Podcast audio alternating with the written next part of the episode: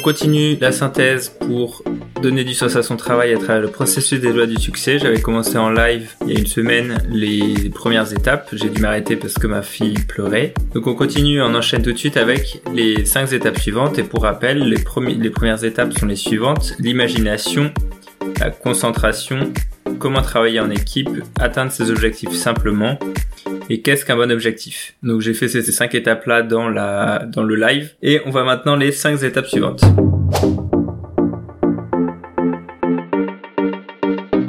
Donc ensuite, c'est comment appliquer votre plan d'action. Donc c'est bien beau d'avoir un objectif et d'avoir un plan d'action, mais maintenant, ce qui va être important, c'est de mettre cette, ce plan d'action en action tout simplement. La première chose qui va aider ça, c'est qu'il faut que ce soit le plus simple, le plus clair et le plus détaillé possible. Simple et clair, c'est assez clair, mais détaillé, là, la question, c'est vraiment de se demander, et moi, en tout cas, c'est comme ça que je fais, c'est que je cherche pas à détailler quelque chose sur six mois parce que très souvent, enfin, ça me semble compliqué et pour moi, c'est pas forcément évident. Par contre, détailler le maximum sur la semaine. Parce que du coup, ça permet d'avoir les tâches précises à faire chaque semaine, chaque jour. Et donc là, sur la semaine, j'arrive bien à le faire sur plus longtemps, ça devient vite plus compliqué. Savoir les grandes, les grandes choses à faire sur plus longtemps, c'est très important. Mais après, le détail des actions pour faire un podcast, par exemple, c'est, je le détaille au fur et à mesure. La deuxième chose, c'est euh, de croire en votre plan. Croire dans le plan que vous avez fait, croire dans l'objectif que vous voulez atteindre. Parce que sans ça, ça sert à rien de vous embêter. Parce que si vous y croyez pas vous-même pour commencer, vous convaincrez personne d'y croire. La troisième chose, c'est qu'un plan d'action est fait pour bouger. Donc si vous faites un plan d'action sur six mois par exemple, eh ben c'est bien d'avoir les briques que vous voulez faire, mais vous allez être confronté à la réalité, votre plan d'action va être confronté à la réalité, et il va falloir le remettre en question. C'est, c'est quasi impossible que le plan d'action que vous imaginez aujourd'hui soit toujours valable dans six mois et que vous l'appliquiez euh, à la lettre. Euh, c'est presque impossible. Et donc c'est important de euh, faire bouger votre plan, pas tous les jours évidemment, pas chaque matin, parce que sinon bah, vous avancez pas mais en tout cas de faire un plan d'action sur six mois par exemple, et ensuite de, le, de l'adapter en fonction de ce que vous découvrez, de ce que vous apprenez par rapport à ce que vous faites et euh, au fur et à mesure du temps que vous passez à le mettre en, en application. Quatrième chose, c'est que rien n'est jamais perdu pour celui qui refuse d'abandonner. Ça, c'est assez clair. Vous voulez euh, réaliser un projet, vous aurez plein de manières différentes de réaliser ce projet-là. Ce qui va compter, c'est pas toutes les manières qui sont possibles, c'est celle qui va vous convenir à vous. Peut-être que vous allez préférer marcher sur quelque pour atteindre un objectif plutôt que de courir ou d'être en vélo. Et ben c'est très bien. Dans tous les cas, vous allez vous déplacer, vous allez avancer. Donc tant que vous abandonnez pas, si pour votre projet euh, la marche c'est c'est irréalisable euh, à long terme, bah peut-être qu'il faut passer sur du vélo ou sur de la voiture. Et tant que vous refusez d'abandonner, bah si vous avancez, j'ai des amis qui font un voyage en ce moment euh, de 5000 km à pied, et bah ils se sont adaptés au fur et à mesure de ce qui se passait parce qu'il y en avait un qui avait mal au pied, donc ils ont fait un peu moins de marche pendant un temps et après ils remarchent maintenant. Et en fait, c'est c'est tant qu'ils continuent à, à avancer, même si c'est plus doucement que ce qu'ils avaient prévu, bah en fait ils continuent de, de réaliser l'objectif et le, leur plan qu'ils ont fait. Et le cinquième point, qui rejoint un peu les deux précédents, c'est d'accepter de remettre en question son plan. Donc planifiez, ensuite mettez en place votre euh, plan d'action, et au bout d'un mois, au bout d'une semaine, en fonction, au bout de trois mois, remettez en question ce que vous avez fait, voyez ce que vous avez appris pour adapter ensuite votre plan. Et donc remettre en question son plan, c'est pas toujours évident parce qu'on peut avoir des idées très claires de ce qu'on veut faire, de ce qu'on veut atteindre, et quand il y a une quelconque euh, un quelconque imprévu, ce qui arrive tout le temps dans la vie, ça fait partie de la vie, et ben en fait, il faut savoir se remettre en question et revoir un peu les stratégies, revoir un peu ce qu'on voulait faire au départ.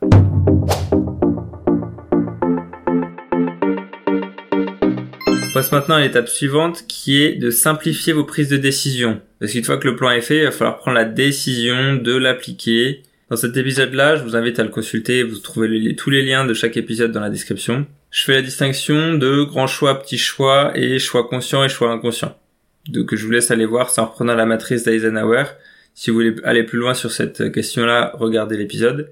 Les trois moyens d'améliorer sa prise de décision que je partage dans cet épisode, c'est euh, le premier de se projeter dans les différentes situations. Si vous projetez euh, dans telle ou telle entreprise ou dans tel ou tel travail, bah, vous pouvez voir comment vous, ressentez, qu'est-ce que, comment vous allez euh, le vivre, comment vous allez pouvoir tirer parti de ce travail pour apprendre des choses, ou à l'inverse pas du tout. Et donc dans ce cas, ça peut être un moyen de, de prendre une décision ici. Ensuite, de faire la liste des pour et des contre que vous rencontrez pour telle ou telle décision à prendre. Et surtout, le plus important, les pour c'est cool, mais ce qui est important, c'est de voir les contre. S'il n'y a pas de pour, effectivement, c'est peut-être pas la bonne décision, mais pour les contres, il faut voir si vous êtes, qu'est-ce que vous en pensez? Est-ce que c'est quelque chose qui est, obligatoire, indispensable, ou c'est quelque chose qui est pas forcément très important? Si on prend un exemple très concret, quand vous achetez une maison ou un appartement, bah, il y a des critères qui sont ultra importants pour vous et vous pouvez pas acheter un bien s'il n'y a pas ces critères-là. Et à l'inverse, il y a des biens, il y a d'autres critères où vous dites c'est cool, c'est mieux s'il y a ça, mais en même temps, s'il y est pas, c'est pas très grave. Et ben ça, c'est vraiment important d'avoir en tête parce que si les contres que vous pouvez avoir pour un projet sont euh, non négociables, et ben ça veut dire que c'est pas forcément judicieux de faire un projet comme ça. Et le troisième exercice, c'est de prendre le temps de réfléchir. Donc avec les exercices que je vous ai partagés et tous les autres exercices que vous pouvez trouver, prendre un temps de réflexion, mais vous fixez un temps où vous allez décider. Parce que décider pendant 10 ans, c'est choisir de ne pas décider justement, et c'est aussi une décision. Donc décidez, vous donnez un temps de réflexion, vous donnez un jour ou, un, ou trois jours ou une semaine pour prendre la décision et ensuite agir tout de suite. Dès que vous avez pris la décision, agir dans le sens que vous avez décidé pour mettre en place ce que vous avez besoin de mettre en place pour atteindre et pour travailler sur votre objectif.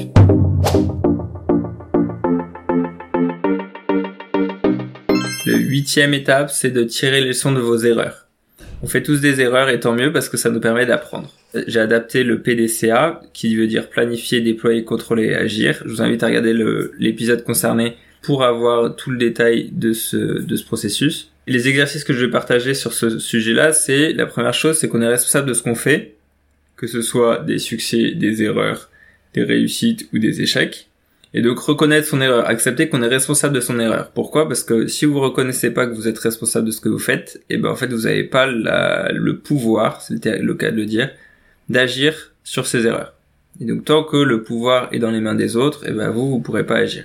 La deuxième chose c'est d'analyser votre erreur. Qu'est-ce qui a fait que vous avez fait cette erreur? Est-ce que c'était un manque de connaissances? Est-ce que c'était un manque de compétences? Est-ce que c'était une inattention? Est-ce que c'était voilà D'où et pourquoi cette erreur est arrivée? Ensuite, c'est important de réfléchir à d'autres solutions. Comment vous auriez pu faire autrement? Qu'est-ce que vous avez qu'est-ce que vous auriez eu besoin de savoir? Qu'est-ce que vous avez besoin d'apprendre et de connaître pour mieux faire ou en tout cas ne pas recommencer l'erreur que vous avez pu faire? Et ensuite d'intégrer ce que vous avez fait et ce que vous avez appris de cette erreur-là dans vos habitudes. Un truc que j'aime bien faire de tirer un peu une une morale, un peu comme dans les fables de La Fontaine, une morale un peu qui résume l'histoire et qui euh, voilà maintenant euh, s'il se passe ça je fais ça quoi. C'est un peu une morale une règle de vie euh. et en fait ça je l'ai fait plusieurs fois pour différents sujets ça permet de bah, en fait d'être clair.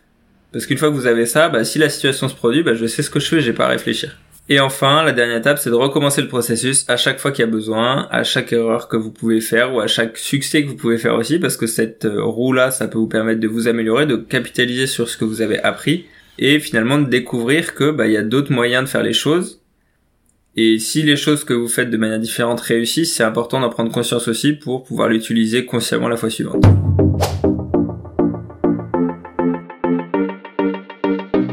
Et enfin, trouver votre force intérieure et comment avoir foi en soi. Donc tout ça c'est bien beau, mais si vous croyez pas, comme je disais tout à l'heure, en votre objectif ou en votre euh, plan d'action, ça sert à rien de vous lancer. Et par définition, si vous croyez pas en vous, et eh ben ça va être plus difficile aussi de vous lancer pour avancer. Donc pour ça, ça rejoint un peu le point précédent, mais c'est d'identifier vos compétences et réussites passées. Parce qu'en fait, euh, très souvent dans ce que vous faites aujourd'hui, il y a plein de choses que vous faites aujourd'hui qui vous paraissent évidentes et peut-être très simples et que tout le monde pourrait le faire. Moi, c'est un peu mon cas à chaque fois que je change de travail. Au bout d'un moment, j'ai l'impression que n'importe qui pourrait faire ce que je fais. Et à force de le faire, vous avez une expertise. Et dans tout ce que vous avez réussi à faire, c'est intéressant de réfléchir à qu'est-ce que vous avez fait jusqu'à aujourd'hui où vous n'avez pas vu le temps passer.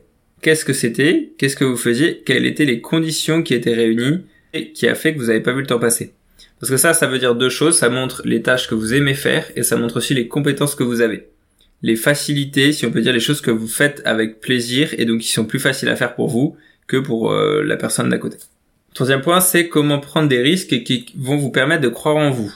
Donc là, c'est le fameux sortir de sa zone de confort. Un moyen de voir ça, ça peut être de réfléchir à qu'est-ce qui vous fait peur. Vous êtes dans un projet, vous êtes lancé dans un projet et euh, il y a un truc que vous dites ça, ça pourrait être bien que je le fasse, mais pas maintenant ou mais, mais je le sens pas ou et ça, ça me fait un peu peur, j'appréhende un peu. Et ben ça c'est l'exemple parfait de quelque chose qui peut être intéressant de faire. Si vous savez que ça peut aider un projet, ça peut vous aider dans votre projet, Et en même temps que vous appréhendez, c'est que c'est quelque chose, voilà, qui est pas dans votre zone de confort, que vous savez pas forcément faire. Mais si vous passez le pas, bah, vous allez apprendre comment faire, vous allez apprendre tout un tas de trucs. Et très souvent, on a peur de faire quelque chose parce qu'on sait pas comment faire. moi, c'est exactement ce qui s'est passé avec euh, la chaîne YouTube. Quand je l'ai lancée, euh, bah, en fait, avant que je la lance, euh, j'avais, j'y avais déjà pensé, mais je me suis dit non, euh, c'est pas pour moi, c'est pas le, c'est pas le moment, etc.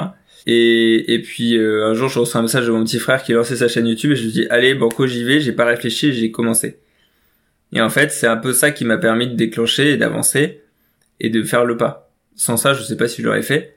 Mais, euh, mais en tout cas, ça m'a permis de me dire, allez, vas-y, on le fait ensemble. Et comme ça, ça me motivait. Et comme ça, on pouvait se partager des, des, des choses qu'on apprenait. Et une fois que vous avez tiré toutes les conclusions de vos compétences et réussites passées et les risques que vous avez besoin de prendre, la troisième étape, ça va être d'apprendre et de vous former. Comme je le disais juste avant, le fait très souvent, on a peur de faire quelque chose parce que on ne sait pas comment faire. Le fait d'apprendre et de vous renseigner sur Internet, vous tapez une question sur Internet ou sur euh, YouTube pour une vidéo sur le sujet, et ben très facilement vous allez avoir déjà des infos qui vont pouvoir lever des doutes et lever des peurs et pour pouvoir justement vous lancer. Et la deuxième chose, c'est que d'apprendre des et de d'alimenter votre cerveau de contenu de choses que vous connaissez pas forcément, que ce soit en termes de de de connaissances ou en termes de compétences, parce que si vous lisez des articles scientifiques, si vous lisez des articles ou des livres sur euh, la philosophie, sur la psychologie, sur euh, la physique, et ben en fait tout ça, ça va alimenter votre cerveau et ça va pouvoir stimuler votre créativité. Et puis surtout de faire des liens entre des, éléments de physique et des éléments de philosophie par exemple. Le cerveau permet de faire ça en, en alimentant avec plein de choses. Vous allez pouvoir faire des liens entre différents secteurs, différents domaines. Des méthodes qui sont utilisées dans tel domaine bah, peuvent peut-être être appliquées dans un autre euh, secteur.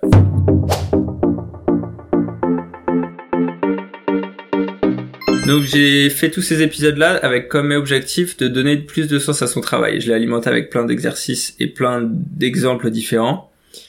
Mais le but de ce processus des lois du succès appliquées pour donner du sens à son travail, c'est de vous aider, de vous donner des outils et des questions à vous poser pour permettre de développer et de donner plus de sens dans votre travail.